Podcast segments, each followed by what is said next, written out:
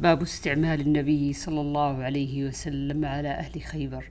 عن أبي سعيد الخدري وأبي هريرة أن رسول الله صلى الله عليه وسلم استعمل رجلا على خيبر فجاءه بتمر جنيب. فقال رسول الله صلى الله عليه وسلم كل تمر خيبر هكذا؟ فقال لا والله يا رسول الله إنا لنأخذ الصاع من هذا بالصاعين بالثلاثة. فقال لا تفعل. بع الجمع بالدراهم ثم ابتع بالدراهم جنيبا. عن سعيد أن أبا سعيد وأبا هريرة حدثاه أن النبي صلى الله عليه وسلم بعث أخا بني عدي من الأنصار إلى خيبر فأمره عليها. باب معاملة النبي صلى الله عليه وسلم أهل خيبر.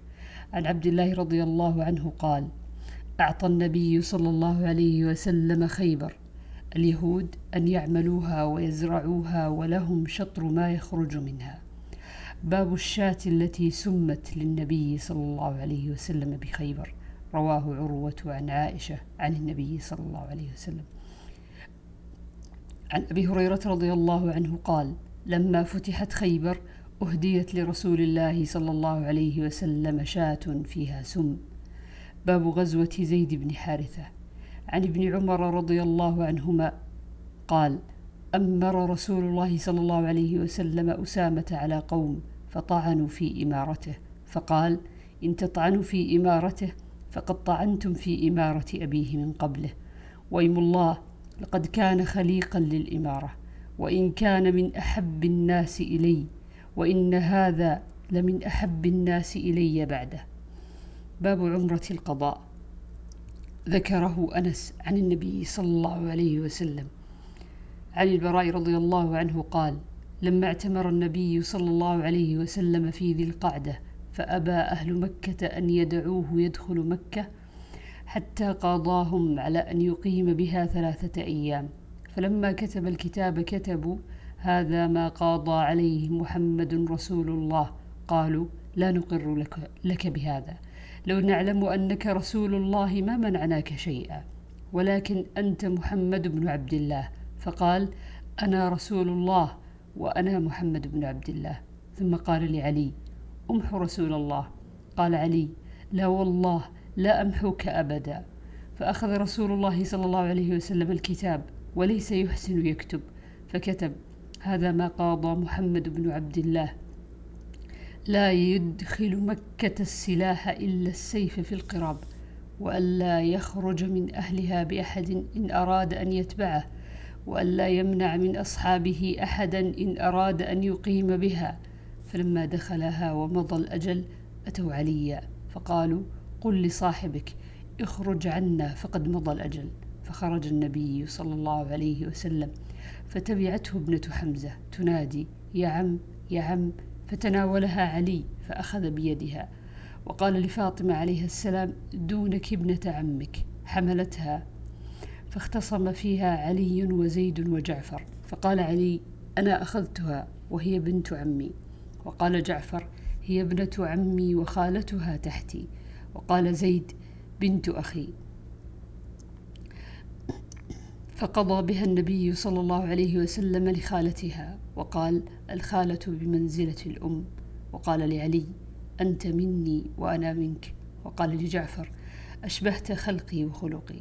وقال لزيد أنت أخونا ومولانا. وقال علي ألا تتزوج بنت حمزة؟ قال إنها بنت أخي من الرضاعة.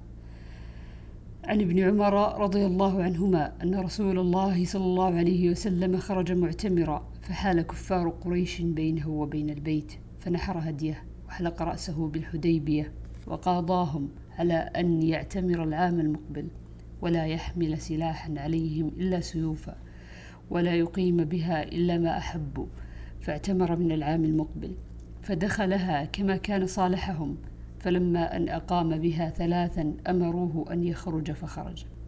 عن مجاهد قال دخلت أنا وعروة بن الزبير المسجد فإذا عبد, فإذا عبد الله بن عمر جالس إلى حجرة عائشة. ثم قال كم اعتمر النبي صلى الله عليه وسلم؟ قال أربعة إحداهن في رجب. ثم سمعنا استنان عائشة. قال عروة يا أم المؤمنين ألا تسمعين ما يقول أبو عبد الرحمن؟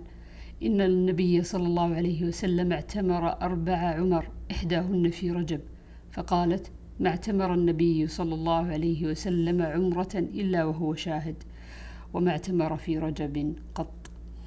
عن ابن أبي أوفى قال لما اعتمر رسول الله صلى الله عليه وسلم سترناه من غلمان المشركين ومنهم أن يؤذوا رسول الله صلى الله عليه وسلم.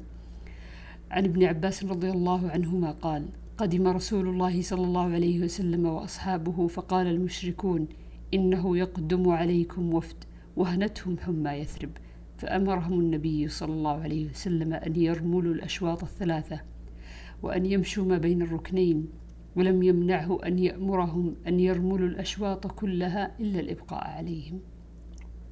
عن ابن عباس رضي الله عنهما قال إنما سعى النبي صلى الله عليه وسلم بالبيت وبين الصفا والمروة ليري المشركين قوته.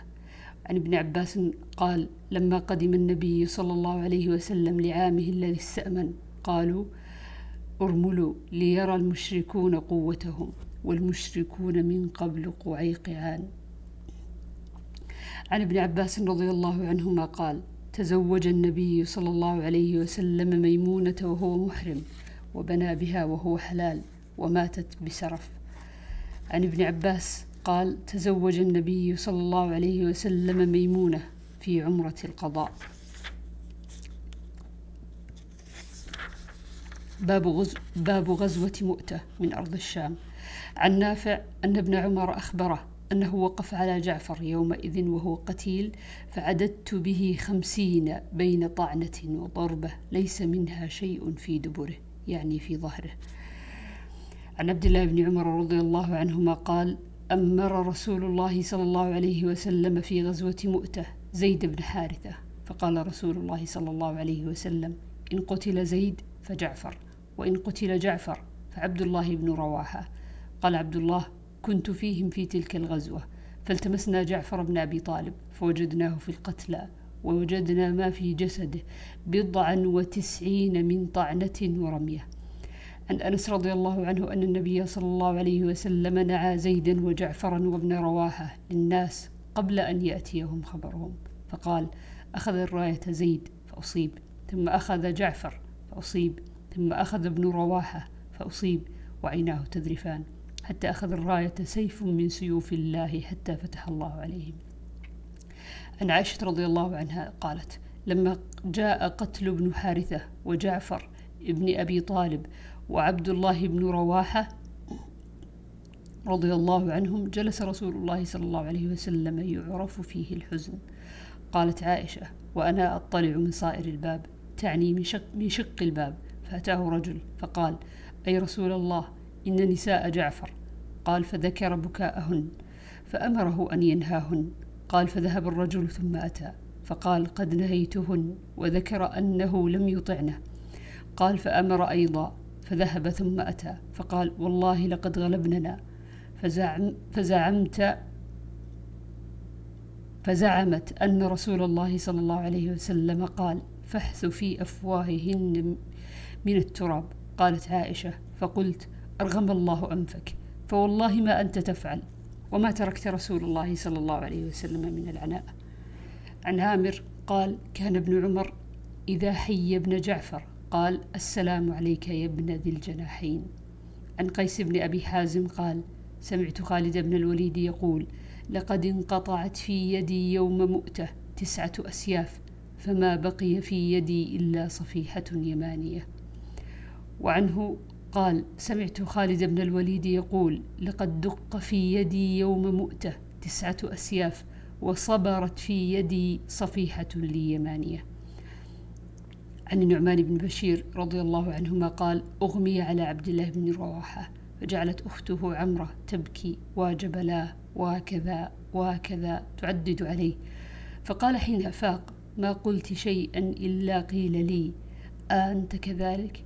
عن نعمان بن بشير قال أغمي على عبد الله بن رواحة بهذا فلما مات لم تبكي عليه.